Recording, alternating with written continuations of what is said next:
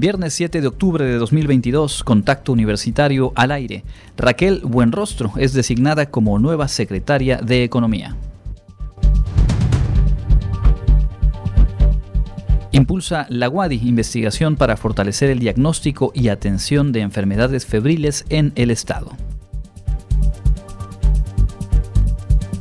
Platicaremos con la doctora Eugenia Guzmán Marín sobre las jornadas de aniversario del Centro de Investigaciones Regionales Dr. Hideyo Noguchi. Y con Luciana Chan conoceremos más acerca del comercio electrónico y su desarrollo en los últimos años. Con esta y más información, arrancamos Contacto Universitario.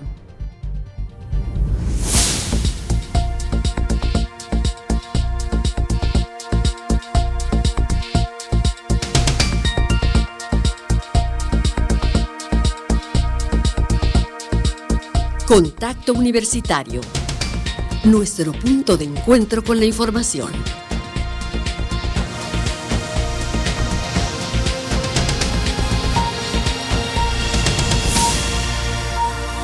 Contacto Universitario.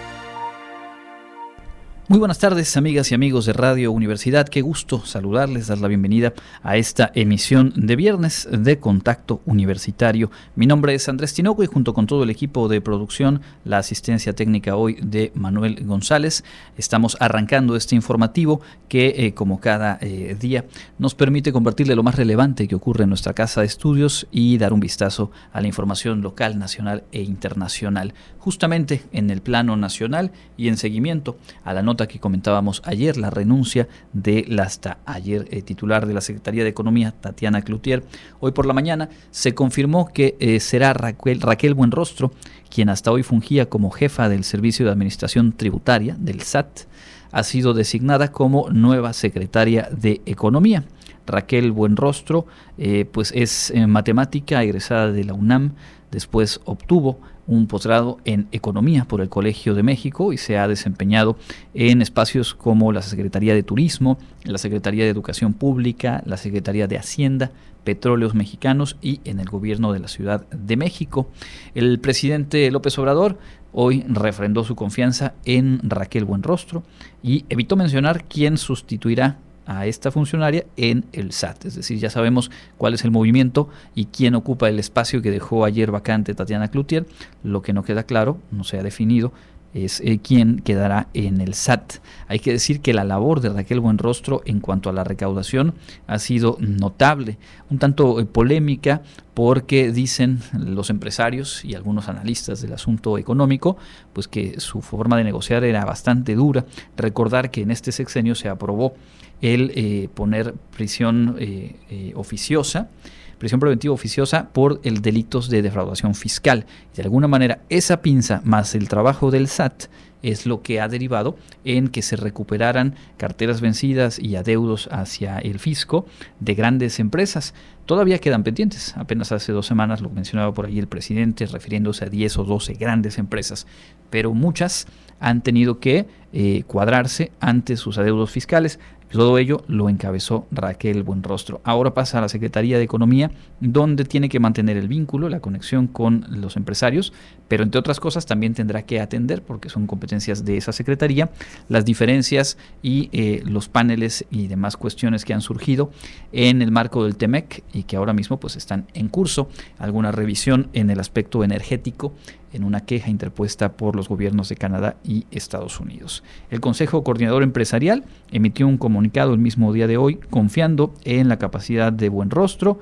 Dicen que el propio organismo empresarial pues refrenda el compromiso de trabajar en favor del país y fortalecer la economía.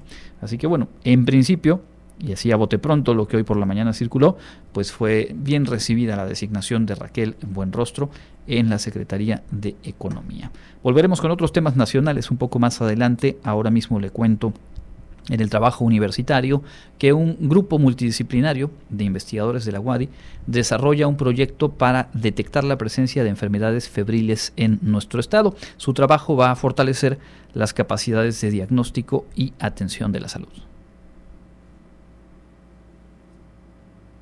El profesor investigador del Centro de Investigaciones Regionales, Dr. Hideyo Noguchi de la UADY, Carlos Machain Williams, platicó para Contacto Universitario el origen y los alcances que plantea el proyecto Monitoreo de Enfermedades Febriles Virales en Yucatán, el cual reúne a una serie de instituciones y disciplinas. Al respecto, el experto detalló. El proyecto tiene como base el estudio de enfermedades febriles que se presentan en el estado de Yucatán y que puedan estar relacionadas con patógenos virales. Sabemos que históricamente Yucatán, uno de los principales problemas de salud que ha tenido es el virus del dengue. Uh-huh. Es un virus que se transmite por la picadura del mosquito Aedes aegypti. Sin embargo, nosotros a lo largo de los años de estudio nos hemos dado cuenta que hay otros patógenos, otros virus, que también producen algunos cuadros y enfermedad en la población de Yucatán. Y a raíz de eso decidimos nosotros poder armar un proyecto en el cual tratamos de identificar cuáles son estos patógenos virales que están circulando en la región y que desafortunadamente no forman parte del diagnóstico de las redes de salud o de la red hospitalaria del estado. Apuntó que con este proyecto buscan ampliar el marco de información para que los sistemas de salud puedan informarse sobre estos nuevos patógenos.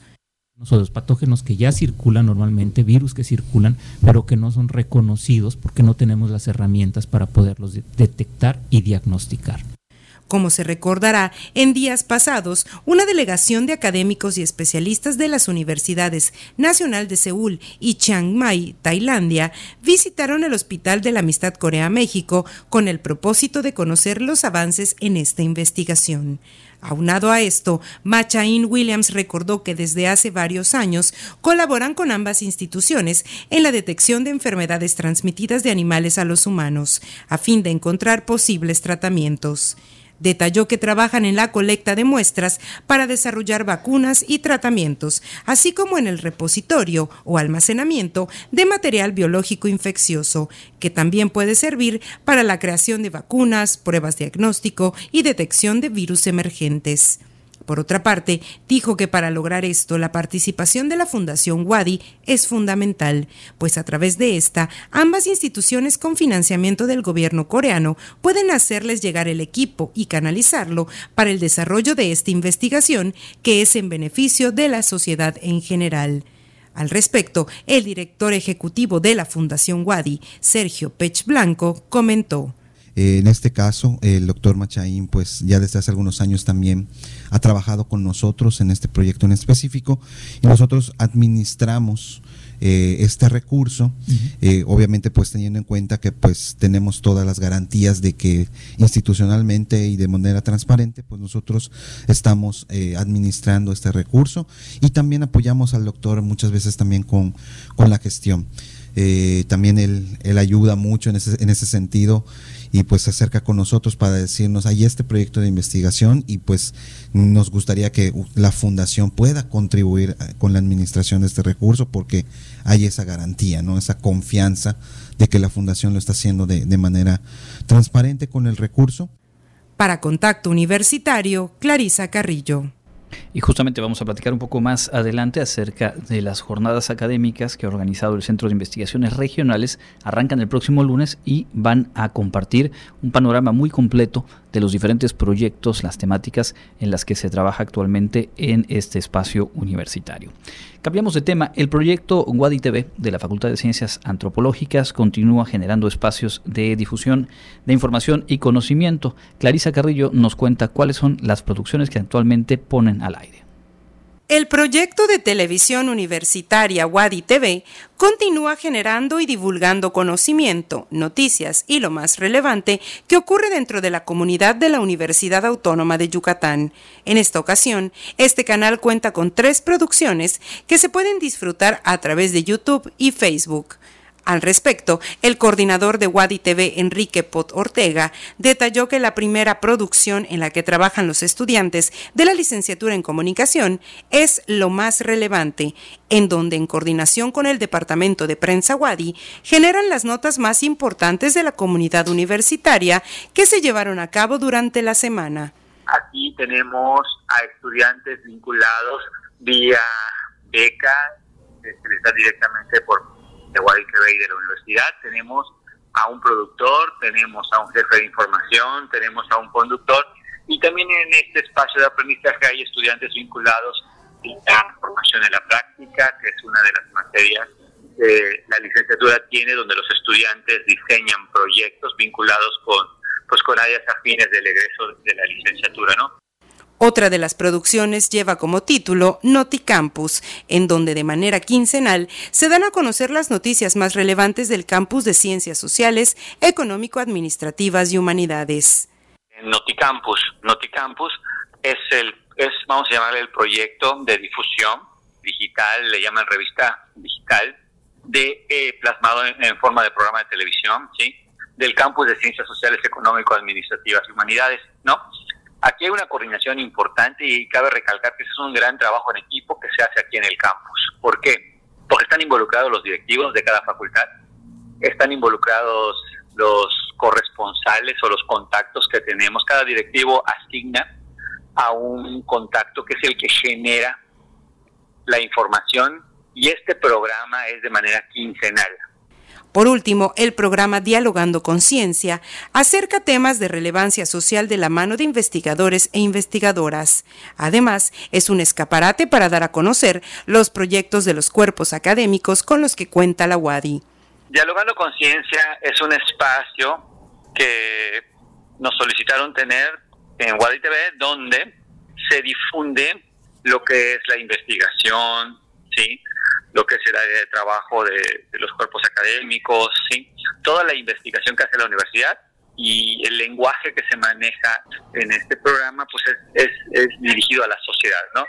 Para disfrutar de las programaciones de UADY TV, los videos y transmisiones se pueden encontrar a través de su Facebook y YouTube oficial, así como de UADY institucional.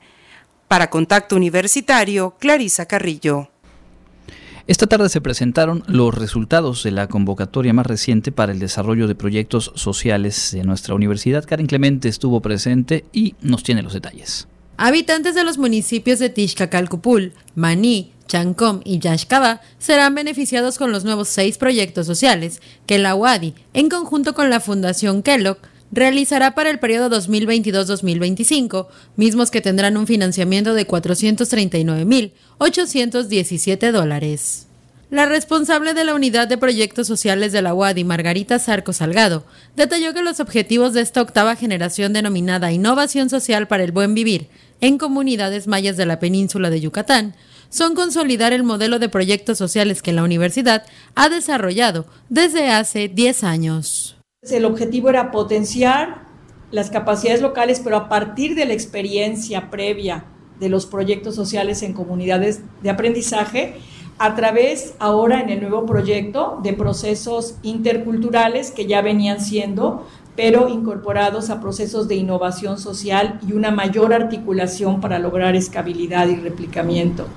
Sobre los nuevos proyectos que arrancaron desde el 1 de octubre, precisó que el primero es el Club de Niños Pensadores, resolviendo problemas con ciencia y tecnología. La Facultad de Enfermería va a desarrollar el Escuadrón de Manos Limpias, promoción de lavado de manos para la prevención de enfermedades respiratorias y gastrointestinales. Además, se realizará otro proyecto denominado Inclusión y Diversión para Niños y Niños, valorando la lengua maya. En tanto, para la primera convocatoria de proyectos de innovación social, explicó que los 3 se desarrollarán en el municipio de Yaxcabá. El primero es el de desarrollo de un modelo de seguimiento corresponsable para personas que viven con diabetes mellitus. Además, se llevará a cabo uno de construcción transdisciplinaria de un proceso de innovación social para la soberanía alimentaria sostenible y, finalmente, el de desarrollo de un modelo transdisciplinario de prevención de autolesiones con enfoque intercultural a cargo de docentes de la Facultad de Psicología. de los años anteriores. Hemos podido desarrollar con el recurso de la Fundación Kellogg 43 proyectos sociales en comunidades de aprendizaje, con una presencia en 19 municipios, 43 localidades, y con la participación de 355 profesores, profesoras, alrededor de 1.519 estudiantes, y atendiendo a una población local de 9.067 personas. A veces son grupos escolares, a veces son familias, dependiendo el objetivo del proyecto. Para Contacto Universitario, Karen Clemente. Pues enhorabuena y éxito a estos proyectos que se incorporan a los que ya viene realizando nuestra universidad. Son 10 años de esta dinámica de trabajo y pues un alcance tan importante como esas cifras que escuchábamos en voz de la maestra Margarita Zarco. Vamos a completar este bloque de noticias universitarias compartiendo parte de lo ocurrido hoy en las celebraciones por el 51 aniversario de la Facultad de Economía. Hoy se abordó el tema de la igualdad de género en el sector industrial. Durante la conferencia Igualdad de Género y Desarrollo Industrial, realizada en el marco de las actividades por el aniversario de la Facultad de Economía de la UADY, la académica de la Universidad de Cambridge, Jennifer Castañeda Navarrete, declaró que las estrategias y políticas industriales tienen el potencial de disminuir la discriminación de género existente y convertirse en una herramienta para el empoderamiento de las mujeres si se diseñan y aplican adecuadamente. Tenemos que en México el 78% de las mujeres que están trabajando, trabajan en el sector comercio y servicios. En el caso de Yucatán, podemos ver que la segregación es aún mayor, ¿no? Mientras que en el caso de México era el 78% de las mujeres que trabajan en comercio y servicios, en Yucatán es el 86% de las mujeres las que trabajan en comercio y servicios. Obviamente el Estado sufrió durante las últimas décadas un proceso de desindustrialización debido al declive del Enequén, etcétera, y ha sido difícil recuperar esa base manufacturera que tenía el Estado y gran parte de la actividad es comercio y servicios en Yucatán. Además, comentó que la tecnología y la innovación ofrecen oportunidades para romper paradigmas, impulsar el cambio y crear conciencia sobre la importancia que tienen las mujeres en los roles de liderazgo dentro de una empresa y cómo sus voces y perspectivas pueden llevarla al éxito. Destacó que la industrialización afecta directamente al papel y a la participación de las mujeres en la mano de obra y en la vida económica en general. Las mujeres tienen mayores probabilidades de quedarse en casa o de trabajar tiempo parcial para que también puedan estar cuidando de los hijos y también a veces de personas enfermas o, por ejemplo, puede ser de los padres también. La parte cultural influye mucho, ¿no? Y cómo nosotros percibimos. Y esto es algo que va a llevar décadas el cambiarlo, porque todos crecimos con ciertos prejuicios, con ciertos estereotipos de género. En mi caso, o sea, cuando yo era niña, los juguetes que a mí me tocaban eran jugar con muñecas, jugar con carriolas, jugar al té, ¿no? Mientras que, por ejemplo, mi hermano menor, él jugaba con autos, él abría cosas, etcétera, ¿no? Entonces, o sea, esto es algo que va a llevar mucho tiempo el cambiar, pero yo creo que el primer paso es ser conscientes acerca de estas diferencias, de estas brechas de género que existen. Antes de culminar la conferencia, Jennifer Castañeda destacó que tener un enfoque con perspectiva de género significa ir más allá de reconocer y concientizar sobre la equidad para asegurarse de que las preocupaciones o experiencias de las mujeres y los hombres se integran por igual en el diseño de productos o servicios innovadores. Para Contacto Universitario, Jensi Martínez.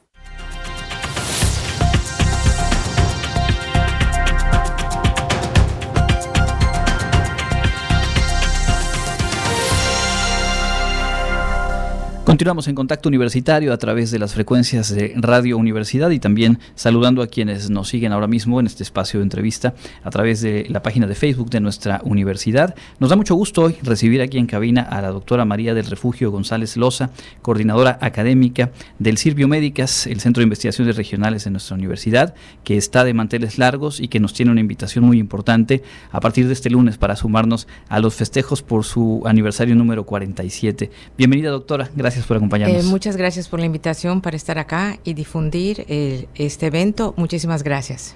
Pues es obviamente un trabajo de todos los días el que se realiza en el Centro de Investigaciones, en la Unidad Social, en la Unidad Biomédicas, pero son momentos valiosos cuando hay este tipo de encuentros, estas jornadas en las que la invitación es para todo público y la intención justamente es difundir la diversidad de temáticas, de problemas que se atienden desde la ciencia para la sociedad en general. ¿Podría recordarle al público un poco de cuál es la dinámica de trabajo, más o menos cuántos investigadores forman parte del Centro de Investigaciones, es decir, el contexto del trabajo? Sí, bueno, pues el Centro de Investigaciones que estamos festejando, como bien mencionaste, sí, 47º aniversario, está formado por dos unidades, una unidad de investigaciones biomédicas y una universidad de investigaciones sociales. En esta dos unidades tenemos investigadores y técnicos académicos que trabajan una gran diversidad de temas que van de, como van a poder ver los que vayan, que van desde temas muy básicos hasta temas aplicados, temas antropológicos, históricos. Es muy variado, ¿no? Somos aproximadamente entre las dos unidades 24 investigadores que estamos divididos en cuerpos académicos, ¿no? De acuerdo a la temática de estudio. Y pues ahí es este evento es precisamente para eso, para dar a conocer quiénes somos y qué hacemos. Uh-huh. Sí. Es algo importante porque desde el trabajo universitario y en esta vinculación con la sociedad, todos ubicamos, así hayamos sido o no parte de la comunidad UADY, el trabajo de formación a nivel licenciatura, a nivel posgrado, bachillerato, por supuesto, y se tiene una referencia quizá no tan clara de lo que se hace en investigación, y no solo en las facultades, sino en un espacio como el propio Hideyo Noguchi. ¿Cuál es la función social? ¿Qué decirle a la gente que nos escucha de la importancia de que en la universidad, a lo largo de ya cerca de 50 años, se haya contado con un espacio donde el principal objetivo es investigar, generar conocimiento? ¿Qué pasa después con ese trabajo? Ok, esto es importantísimo, esta pregunta, ¿no? Antes de contestar exactamente, sí me gustaría decir que independiente de que nuestro primer quehacer es la investigación, podría decir que un 90% de los investigadores estamos en docencia. Uh-huh. Donde de alguna manera nuestro quehacer cotidiano enriquece a los planes y programas de estudios de prácticamente de varios campos, ¿no? Uh-huh. Entonces esto también es importante porque no solamente se nos mire como gente que está generando conocimiento, sino gente que está aportando a través de la docencia también. ¿Qué pasa? Pasan muchas cosas y además lo que pasa hoy no es lo mismo que pasaba hace 20 ni hace 40 años. La investigación, como todos los procesos y como el mundo entero, se ha movido, se ha cambiado, evolucionado. Y cuando se inicia el centro, ¿cuál es el objetivo de la investigación? La investigación tiene como objetivo generar conocimiento que finalmente impacten en la calidad de vida del ser humano.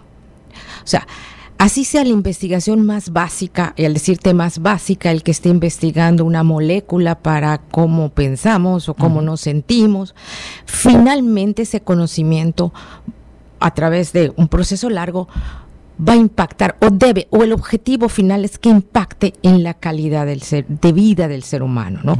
Como quien hace cualquier otro tipo de investigación. O sea, la mirada tiene que estar puesta ahí. Definitivamente es un proceso largo, es un proceso que no es inmediato, que no hoy termino un proyecto y mañana mis resultados ya están impactando. Uh-huh. Porque también depende de la calidad, del tipo de investigación que se haga, pero finalmente eso es lo que se busca, para eso sirve la investigación. Ahora, ¿cómo se ha movido esto? Pues desde que se hacía la investigación, estoy pensando, yo no tengo tantos años, tengo muchísimos años en el Noguchi, pero no tantos, pero sí puedo recordar cómo desde que se movía y los resultados se quedaban en un cajón, uh-huh. ¿Ok? Hasta que los resultados, pues ahora tenemos que irlos publicando y tenemos que irlos publicando cada vez con más impacto y tenemos que ir a foros internacionales y tenemos que darlos a conocer a la comunidad científica, pero desde hace pues ya no tan poco tiempo, quizá pues un tiempo, 2 décadas quizá. Uh-huh. Entonces ya, oigan, pero esto también lo debe saber la sociedad. Claro. O sea, esto también lo debe comunicar, aunque sea lo más básico. O sea, hay maneras, que no es fácil, pero hay maneras de que esto también lo sepa nuestra sociedad. Uh-huh. Y entonces llegamos a la divulgación científica y a la socializar el conocimiento, que a mí en lo particular me encanta. Creo que es un gran reto, uh-huh, pero cada vez, la verdad, cada vez más investigadores tienen este vertiente dentro de su quehacer. ¿Sí me explico? Claro, sí, o sea, sí, se ha movido desde se queda en el cajón, uh-huh, se van a foros especializados, los foros especializados son importantísimos, pero también es muy, muy, muy importante que la gente sepa. Claro.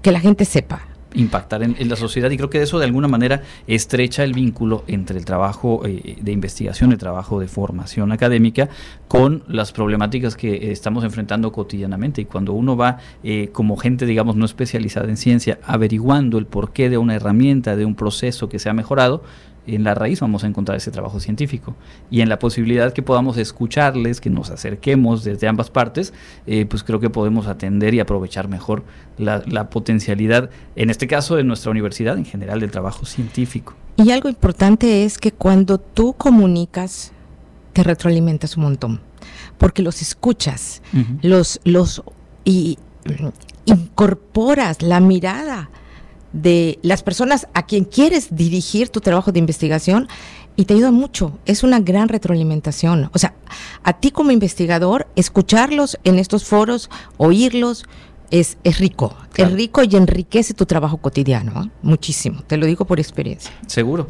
y justamente en ese tenor, pues son estas jornadas que se van a llevar a cabo a partir de este lunes, aquí en el Centro Cultural Universitario, y que desde ya decimos son abiertas a todo público.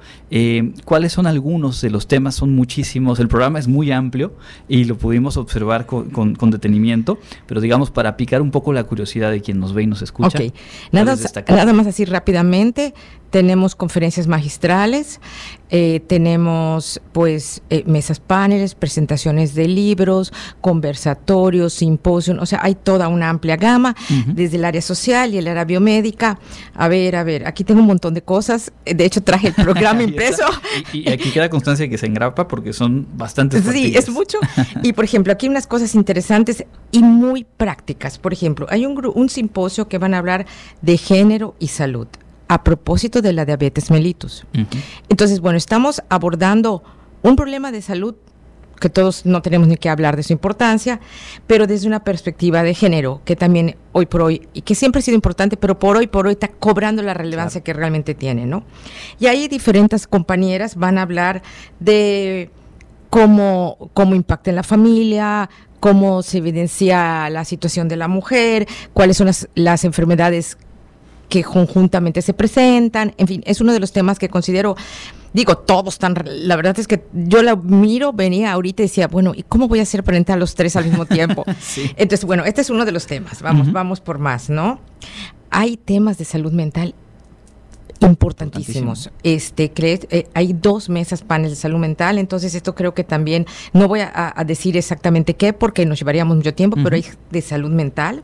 Ok, hay algo también muy hermoso y que considero muy importante, que es la sustentabilidad, el territorio patrimonial, cultural e identidad entre los mayas. Esto también son cosas que son importantes conocer, saber, ¿no? Hay... Bueno, un montón de enfermedades infecciosas, hay cosas de neurociencias también muy, uh-huh, prácticas, ¿qué te puedo decir? Hay muchísimas cosas. Viene una experta, eso está padrísimo, te voy a decir, vale la pena. La doctora Celia Alpuche Miranda, uh-huh, es una médico cirujano egresada de nuestra alma mater, que pues ha tenido una carrera como clínica y como investigadora, la verdad, es la que es nuestra representante por México en la OMS, uh-huh, para todo lo de vacunas en COVID. Cierto. Y vamos a tener el privilegio de tenerla este año. Ella, la verdad, quiere muchísimo a la universidad y pretexto busca para que le invitemos y venga, y ella va a estar el 13, permíteme, no vaya yo a decir algo equivocado, a ver, déjame checar en la agenda, me parece que el último día está la doctora Celia. Uh-huh. Ok, el último día, el jueves 13, sí, el último día, uh-huh, estará la doctora Celia Alpuche Miranda con una conferencia magistral abriendo el día, que es la evolución de la vacunación de COVID-19. La verdad, el saber que tiene ella, lo que nos vamos a aprender es muchísimo. Creo que es una de las conferencias magistrales, todas están muy importantes, claro, pero esta es bueno, por la relevancia, por el tema y por donde ella se ha desarrollado. Es una representante en México en la OMS para lo de vacunación. Cierto, o sea, yo creo que la gente que nos escucha puede recordar, ahora que lo dijo usted, a mí se me vino el flashazo, justo en medio de la contingencia, cuando se destacaba eso, que la representante de México ante la OMS es mexicana, es yucateca. Es yucateca y es de la UADY. Es egresada de la UADY y va a estar aquí el jueves entonces. Va a estar aquí a las 9:00 en el auditorio Manuel Cepeda Peraza. O sea, un orgullazo, ¿no? Claro. Y además, decía usted, de pretexto busca para venir, qué mejor motivo que el aniversario 47 del Centro de Investigaciones Regionales. Claro que sí. Y bueno, ¿y quieres que te siga diciendo cosas ricas y bonitas? Más por ahí, sí. Por ejemplo, envejecimiento, que es muy importante. Ahí me voy a hacer autopropaganda, se vale. Pero claro. Vamos a presentar un coloquio, un conversatorio sobre virus papiloma, tanto en hombres como mujeres. ¿Qué pasa después del diagnóstico? Uh-huh. O sea, es para el público. O sea, ¿qué pasa con las mujeres? ¿Qué pasa con los hombres después que le hacen un diagnóstico del virus de papiloma? ¿Esto cuándo va a ser? Digo, para no perder el detalle. Van a decir que estoy aprovechando. Porque es el jueves 13 de 10:30 a 12:00. Perfecto. Pero hay muchísimas cosas muy interesantes. Por ejemplo, hay una mesa de neurociencias donde hablan de neuroprotectores. Uh-huh. Por ejemplo, también hay un simposio muy interesante de género y salud con un enfoque, desde un enfoque multidisciplinario. Pues bueno. Es que podríamos decir que dentro de este programa de las jornadas hay como 3 o 4 congresos que se pudieron haber armado. Es decir, diversidad de temas, gente sumamente preparada, sumamente experta en la materia. Y aquí la invitación es, creo, a revisar con calma el programa este fin de semana, armar la agenda, pero de una vez destinar esas 3 mañanas a venir al Centro Cultural Universitario y empaparnos y sorprendernos de lo que se está haciendo y de qué tan cercano es a nuestra vida cotidiana, como decíamos hace un momento. Así es, y retroalimentarnos, porque para nosotros es súper importante que estén, ¿no? Que tomar estén, la palabra y preguntar. Eso, que nos pregunten, que no se queden solo con lo que decimos, que nos pregunten, porque como dije al principio, para nosotros esto es súper importante y nos retroalimenta en nuestro trabajo cotidiano. Pues esa es la invitación. Por lo pronto, nosotros quedamos de verdad con mucho interés de estar presentes, de seguir compartiéndolo con el público. Tenemos un spot circulando, vamos a hacer por ahí alguna transmisión, pero lo importante era tener de primera mano, de primera voz, pues esta invitación directa que le agradecemos muchísimo. ¿Hay algo más que quisiera agregar? Pues no, nada más agradecer que la oportunidad de estar acá, ¿no? Y ojalá de verdad, estudiantes, yo sé que todos andan con la carga hasta el cielo, como andamos todos, pero si algún tema en particular, déjense venir. Es más, si algún tema en particular les interesa y no pueden llegar, estoy seguro que cualquier investigador que contacten personalmente les van a recibir y va a haber un diálogo. Esto estoy casi segura que así será. Claro, pues ahí está entonces una oportunidad para acercarnos y pues entablar vínculo con el Centro de Investigaciones y con la gente que finalmente hace la investigación y también la gente para la que sirven los resultados después, que somos todas y todos nosotros. Es la doctora María del Refugio González Loza, coordinadora académica del CIR Biomédicas, el Centro de Investigaciones Regionales de la UADY, celebrando este aniversario número 47, lunes, martes y jueves, aquí en el Centro Cultural Universitario, a partir de las 9:00 en cada una de esas jornadas. Y para consultar el programa pueden visitar la página cir.wadi.mx, cir.wadi.mx, o buscar en Facebook CIR Hideyo Noguchi, llegan al programa, lo imprimen como hizo la doctora y van marcando los eventos de interés. Muchísimas gracias, doctora. Gracias. Nosotros vamos a escuchar la información del clima para ir a una pausa hoy aquí en Contacto Universitario. Volvemos.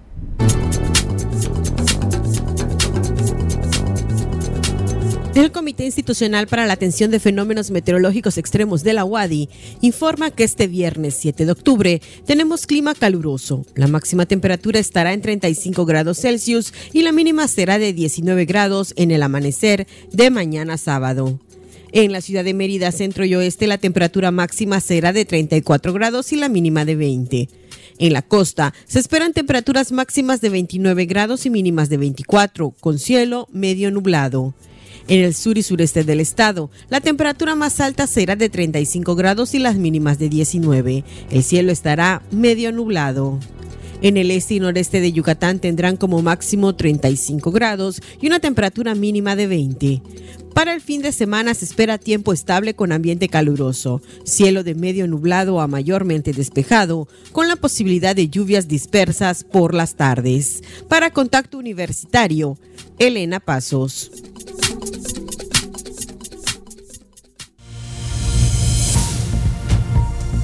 Contacto Universitario, nuestro servicio informativo en radio.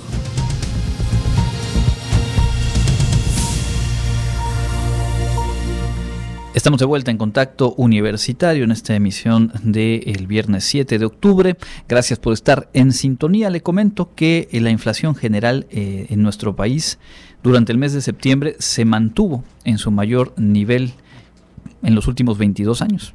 El Índice Nacional de Precios al Consumidor se ubicó en un 8.7% a tasa interanual.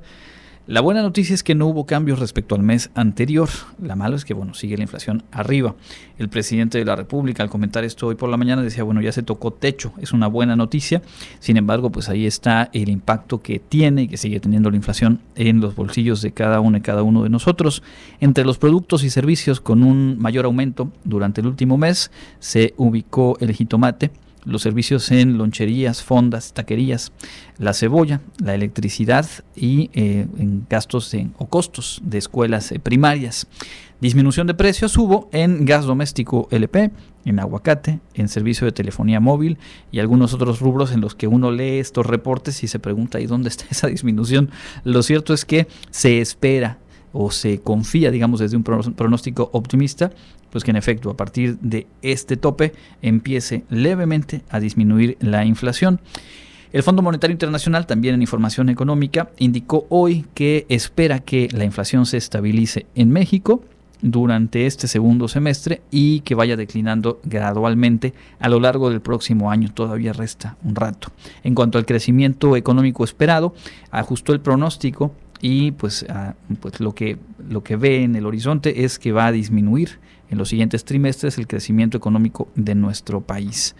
Se especifica que México no está tan mal posicionado ante la crisis global que se está viviendo, de acuerdo con los resultados de haber llevado una macroeconomía con criterios bastante prudentes y un manejo fiscal y monetario adecuado. Sin embargo, señala que una política energética un tanto impredecible pues ha generado alguna duda en cuanto a la inversión y la participación privada, que limita o que ha frenado un poco esta perspectiva de crecimiento.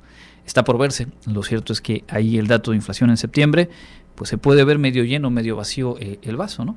Topó y efectivamente ya se estabiliza y puede comenzar a bajar, o podemos verlo medio vacío y decir, pues sí, sigue muy arriba la inflación en su punto más alto en los últimos 22 años. Vamos a escuchar la información local. Tenemos más para compartirles aquí en Contacto Universitario. En información local, este jueves inició la aplicación de la segunda dosis de la vacuna contra el coronavirus COVID-19 a niños de 5 a 11 años de edad en Mérida. En esta jornada que concluye el 9 de octubre, se están aplicando a los menores la vacuna de la farmacéutica Pfizer en el horario de 8 horas a las 18 horas. La aplicación se realiza en 3 sedes de la capital yucateca, las cuales son el Deportivo Villa Palmira, la Inalámbrica y el Hospital Militar Regional de Especialidades. Hoy, 7 de octubre, se les aplica a los nacidos en abril, mayo y junio. 8 de octubre, los de julio, agosto y septiembre. 9 de octubre, quienes nacieron en octubre, noviembre y diciembre.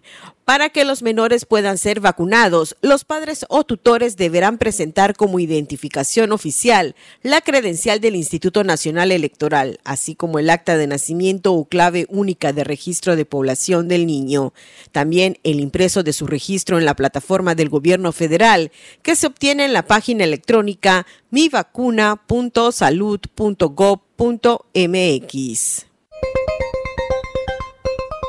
A través de un comunicado se dio a conocer que el objetivo de la Unidad Municipal de Mediación del DIF Mérida es proporcionar asesoría para la resolución pacífica de desacuerdos entre familias. La presidenta del DIF Municipal, Diana Castillo Laviada, manifestó que la mediación está basada en el diálogo y como un proceso voluntario, estructurado y confidencial en el cual participa una tercera persona, quien es neutral e imparcial en el conflicto de las partes y que procura promover la participación y comunicación entre ellas, se convierte en una de las más adecuadas vías de solución para las diferencias. Diana Castillo precisó que la Unidad Municipal de Mediación es un centro de solución de controversias certificado por el Poder Judicial del Estado, donde se atienden los siguientes casos: pensión alimenticia, divorcio voluntario, conflictos familiares, conflictos conyugales y conflictos comunitarios.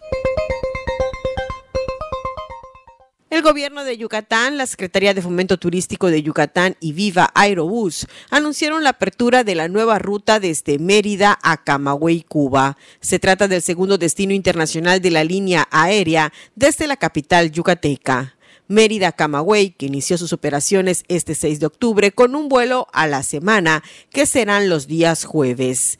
El incremento de la oferta de Viva Aerobús en el estado ocurre a unas cuantas semanas de que la aerolínea informara que Mérida se convierte en su sexta base operativa.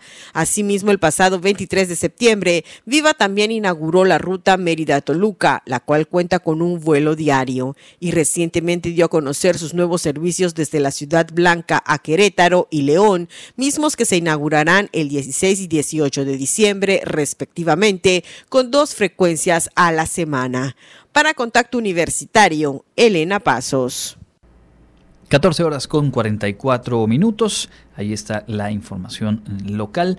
Y ahora mismo, como lo hacemos cada viernes, recibimos en cabina a Luciana Chan Córdoba para revisar diferentes temas que tienen que ver con las tecnologías, con los avances, lo que ayer era futurista y hoy por hoy es una realidad y un reto quizá para muchas y muchos de nosotros. Luciana, bienvenida. Cuéntanos de qué vamos a platicar hoy. Gracias, Andrés. Muy buenas tardes a todos nuestros amigos que nos escuchan en Contacto Universitario. Hoy les vamos a platicar de un tema bien interesante, el e-commerce, que no es nada más que el comercio electrónico. Actualmente lo podemos definir como cualquier negocio o transacción que se realiza por medios electrónicos, principalmente en Internet. Este sector ha revolucionado tanto que ofrece un nivel de comodidad y personalización sin precedentes. Por ello, el comercio electrónico se ha convertido en la base del modelo de negocio para muchísimas marcas, Andrés. Con la crisis del 2020 derivada de la pandemia de COVID, se aceleró su uso y cada vez se suman más usuarios a este tipo de venta o negocio. ¿Qué te parece si escuchamos en voz del ingeniero Pedro Ortizuk, quien pertenece y labora en el Departamento de Redes, Infraestructura y Servicios de Telemática de la UADY, cómo es que surgió y cómo ha ido evolucionando el e-commerce? Podemos decir que el antecedente del e-commerce surge en los años 20, con las ventas por catálogo. No necesariamente fue un comercio electrónico, pero sin embargo, era otro tipo de venta que no era el tradicional o común en esos días, es decir, mostrar el producto en físico. En los años 60, las grandes empresas inician el intercambio de datos financieros por medios electrónicos entre ellas, intercambiando información financiera, facturación y compras. En los años 80 inician las televentas, haciendo uso de la televisión para mostrar los productos de las marcas y ofrecer la posibilidad de realizar la compra llamando al número que aparecía en la pantalla. La llegada de Internet en los años 90 se crean sitios web para vender por medio de Internet. Ahí surgen grandes empresas como Amazon y también el muy conocido eBay. Ahí está un poco de cómo surge esto en lo que pues hoy todos estamos inmersos. Yo creo que poca gente no ha recurrido en algún momento en los últimos 2-3 años al comercio electrónico, quizás sin darse cuenta, quizás sin saber que se trata de e-commerce, pero con la pandemia en particular, pues todas y todos caímos por necesidad y luego descubrimos mucho de la facilidad, de la comodidad que esta forma de adquirir productos pues trae a nuestra vida. Claro, y como tú bien dices, hay unas características como son el alcance global. Antes, por decir, solo podrías adquirir determinada cosa en determinado lugar, en determinado país, y es omnipresente, es decir, que está en cualquier momento y en cualquier lugar de la vida. Antes, pues, acudías a la tienda en determinado horario y de fuera de eso ya no podías. El consumidor ya no tiene que esperar cierto día de la semana, etcétera. Y a propósito de esto, Andrés, en nuestro muy particular caso latinoamericano, como decía, en la crisis del 2020 derivada del COVID, pues, se hizo un boom de las ventas a través del Facebook. Uh-huh. No sé si escuchaste o leíste por ahí de que se empezó a entrar una especie de pánico de que anunciaron de que Facebook va a suspender las ventas. Sí, claro. En pandemia yo supe, o fue cuando me enteré que existía este término y esta dinámica de las nenis, ¿no? Sí. Venta de ropa y algunos otros productos a través de lives, de videos en internet en vivo, y tuve oportunidad de ver algunos y decir, mira, y es un verdadero fenómeno. Y la herramienta de Facebook hoy por hoy, pues es donde todas y todos tenemos contacto con infinidad de productos, servicios y bienes. Y sí, te refieres a este asunto de que iban a prohibirse, que si se puede, que si no se puede, ¿no?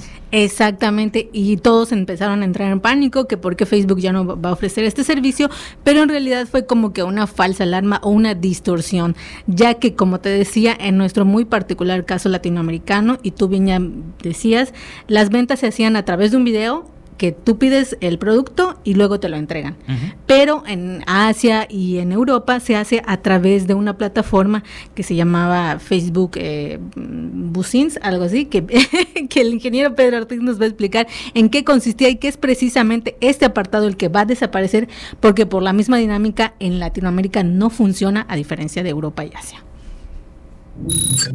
Las ventas por medio de Facebook en el apartado de Marketplace y en los en vivos no es lo que desaparece de los servicios ofrecidos por Meta. Es decir, aún se podrá realizar la venta de productos mediante Marketplace y en los en vivos, como comúnmente estamos acostumbrados a ver en esta red social.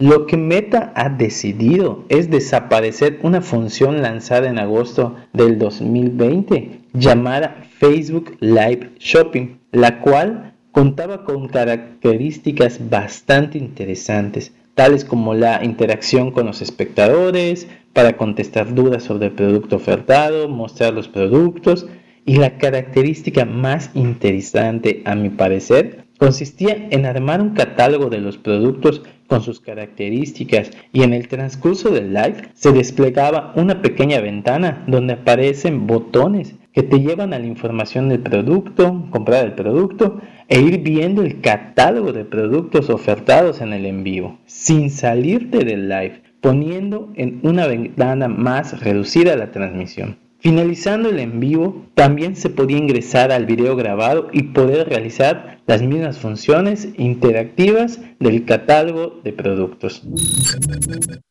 Ahí está la aclaración, información que cura realmente. Para que las nenis no entren en pánico. Exacto, o sea, la dinámica que conocemos aquí en Yucatán, en México, se mantiene, toda Latinoamérica. Y bueno, hay estas modificaciones de herramientas que, por lo que se escucha, eran muy interesantes, pero pues aquí en la dinámica nuestra, pues nunca cobraron relevancia. Exactamente, por desuso, pues las van a quitar. No es que no sirvieran, sino que en nuestro contexto, pues no, como que no fueron muy atinadas, y entonces las van a desaparecer. Eso es todo. Pero en realidad Facebook va a seguir permitiendo subir tus imágenes, etiquetarlas con el precio que tú desees, hacer comercio, etcétera.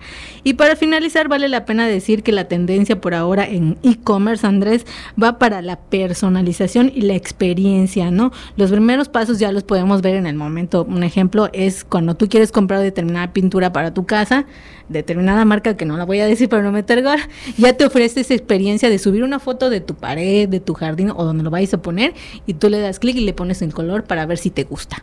Sí, yo escuchaba apenas hace poquito acerca de probadores virtuales para ropa y para maquillaje. Sí. Me voy a dar tiempo el fin de semana para explorarlo, ahora que ya nos despiertas la curiosidad y tenemos más contexto del comercio electrónico, pero pues este asunto de ingresa tus medidas, y observa la prenda que te quieres comprar, cómo se vería en tu cuerpo, no en el cuerpo del catálogo o del modelo. Que laboral. Muchas veces nos miente. Ahí viene el problema sí. del comercio electrónico, y uno se pregunta hacia dónde va el comercio físico, presencial, etcétera. No porque vaya a desaparecer, ni mucho menos, pero al final podemos todos reflexionar un poco hace cuánto que o cuántas cosas hemos comprado en el último semestre vía internet y cuántas en asuntos físicos, más allá de lo cotidiano y del supermercado y cosas por el estilo. Y creo que ahí podemos cobrar cuenta de qué tanto está impactando esta transformación del comercio electrónico por las ventajas que ya decíamos. Así es, Andrés, y bueno, siempre hay que buscar lo positivo y bueno, tratar de caminar junto con ello, ¿no? Y no pues enfocarnos solo en lo negativo que trae la tecnología. Muchas gracias. Bueno, pues vamos a continuar en el informativo escuchando lo más destacado de la información internacional de esta jornada de viernes.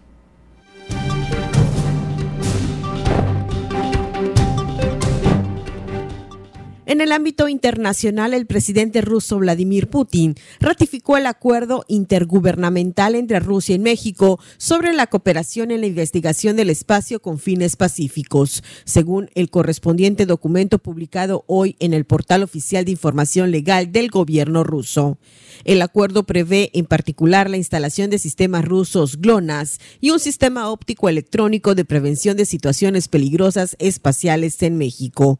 El documento fue firmado por el mandatario ruso el pasado 28 de septiembre y crea la base legal para el desarrollo de la cooperación espacial entre ambos países y para el uso práctico de los sistemas y tecnologías espaciales con fines pacíficos. El gobierno de Haití pedirá ayuda de fuerzas armadas extranjeras contra las pandillas y manifestantes que han paralizado al país en momentos en que se agotan los combustibles y el agua, reveló este viernes un alto funcionario.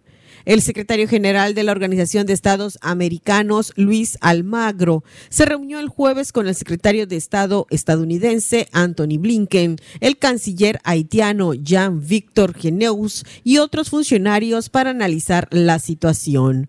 Muchos haitianos han rechazado la idea de una nueva intervención internacional, recordando que los efectivos de paz de la ONU fueron acusados de agresión sexual y provocaron una epidemia de cólera en la que murieron casi 10,000 personas hace 10 años. El exministro para Asuntos Electorales, Matías Pierre, pidió al gobierno estadounidense que ayude a reducir la cantidad de armas y municiones que llegan a Haití y mejorar el equipamiento de la policía para que tenga más armas y la capacidad de obtener información sobre las pandillas. Con una elección altamente simbólica a favor de la coexistencia pacífica, el Premio Nobel de la Paz distinguió este viernes a un trío de representantes de la sociedad civil de Ucrania, Rusia y Bielorrusia, tres de los principales actores del conflicto ucraniano. El galardón fue atribuido al activista bielorruso encarcelado Ales Bialysky, a la ONG Rusa Memorial, cuya resolución ordenaron las autoridades rusas, y al Centro por las Libertades Civiles de Ucrania. Como esperaban los expertos, el Comité Nobel quiso enviar un mensaje frente a la guerra en Ucrania, que ha sumido a Europa en la crisis de seguridad más grave desde la Segunda Guerra Mundial. Sin embargo, los 5 miembros del Comité Nobel evitaron criticar directamente al presidente ruso Vladimir Putin, que inició la invasión de Ucrania el pasado 24 de febrero y este mismo viernes celebra sus 70 cumpleaños. Para Contacto Universitario, Elena Pasos.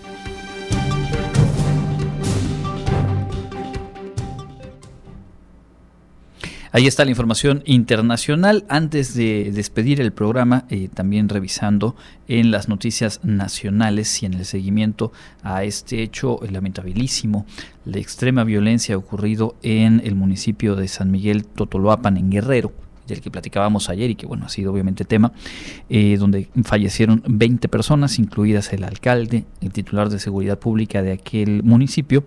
La fiscal de Guerrero, Sandra Luz Valdovinos, señaló que se está investigando con recursos técnicos un video que fue publicado ayer por la tarde por un sujeto que se identifica como líder de la familia michoacana en aquella región. El video fue publicado en redes sociales por José Alfredo Hurtado Olascoaga, identificado como El Fresa, líder de la familia michoacana, y pues es una de las dos líneas de investigación.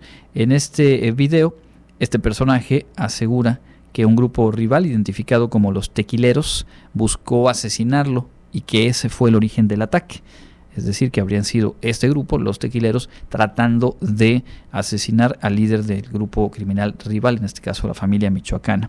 La propia fiscal señaló que como parte de su competencia se van a investigar los hechos y que en caso de que exista algo que sea atribución federal, lo cual resulta muy probable, será remitido el proceso de investigación a la Fiscalía General de la República. Según las investigaciones que hasta ahora ha llevado la Fiscalía Local, se habla de que habrían sido 40 personas con armas de uso exclusivo del ejército quienes realizaron este ataque en dos momentos y en dos lugares. Primero habrían acudido a la sede de la presidencia municipal, que es este edificio del que han circulado imágenes pues verdaderamente como coladera, ¿no? Con una cantidad muy amplia de impactos de bala que habrían recibido. Y después ese comando se habría trasladado a un domicilio particular del que dijo aún se investiga quién es propietario, donde habrían también realizado ráfagas y un gran número de disparos. Los hechos violentos, como decíamos, dejaron un saldo de 20 personas muertas y 2 personas heridas. Y junto con esto, y como para terminar ese vistazo a la seguridad, inseguridad y alta violencia en nuestro país, se espera que sea el próximo miércoles cuando en Cámara de Diputados se lleve a cabo la aprobación de este nuevo dictamen, esta nueva forma en la que se está configurando la permanencia de las Fuerzas Armadas en labores de seguridad pública. Esto que fue votado hace unos días en el Senado, que ya fue enviado a la Cámara de Diputados para revisarlo. Y bueno, se han hecho todas las opciones que permite el proceso legislativo para agilizar el trámite, que esto se vote a mediados de la próxima semana, con lo cual pues estaría ya casi concretado. Reforma constitucional tendrá que ir a los congresos estatales y con la mitad más uno de las entidades aprobándolo, pues se quedará lista esa reforma con los candados, con las disposiciones que se le añadieron en estos últimos días, pero que en lo general pues lo que hace es confirmar que las Fuerzas Armadas continúen participando de manera central en las tareas de seguridad pública en nuestro país. Vamos a escuchar la agenda universitaria, estamos en la recta final de nuestra emisión de hoy.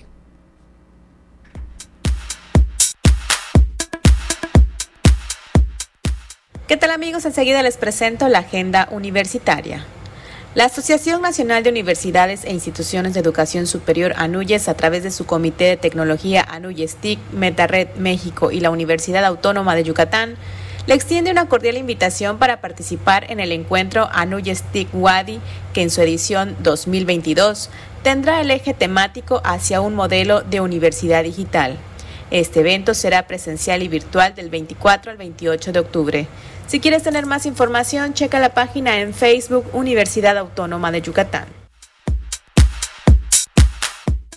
Te invitamos a la Semana de Educación Financiera que se llevará a cabo del 19 al 28 de octubre. Si deseas saber los horarios de las presentaciones, puedes consultarla en el Facebook Universidad Autónoma de Yucatán. ¿Quieres saber qué vacantes hay disponibles para ti? Te invitamos a visitar la página www.bolsadetrabajo.uady.mx y registrarte en ella. Con motivo del centenario de la Universidad Autónoma de Yucatán y del 10º aniversario del bachillerato en línea, los juglares darán un concierto el próximo miércoles 19 de octubre a las 20 horas en el patio del edificio central del Centro Cultural Universitario. No se lo pierdan, la entrada es libre. No te pierdas los eventos y cursos que la universidad tiene para ti. Mi nombre es Fabiola Herrera Contreras, Comunicación Digital, Audiovisual e Identidad. Con esto llegamos al cierre de nuestra emisión de este viernes. Le agradezco mucho el haber estado en sintonía y le recuerdo, mañana en punto de las 8 horas tenemos una cita en la emisión sabatina de Contacto Universitario. A nombre de todo el equipo de producción, mi nombre es Andrés Tinoco, gracias por su sintonía y le invito a quedarse con la programación de Radio Universidad. Contacto Universitario, nuestro punto de encuentro con la información. Una producción de la Coordinación de Comunicación Institucional de la Universidad Autónoma de Yucatán.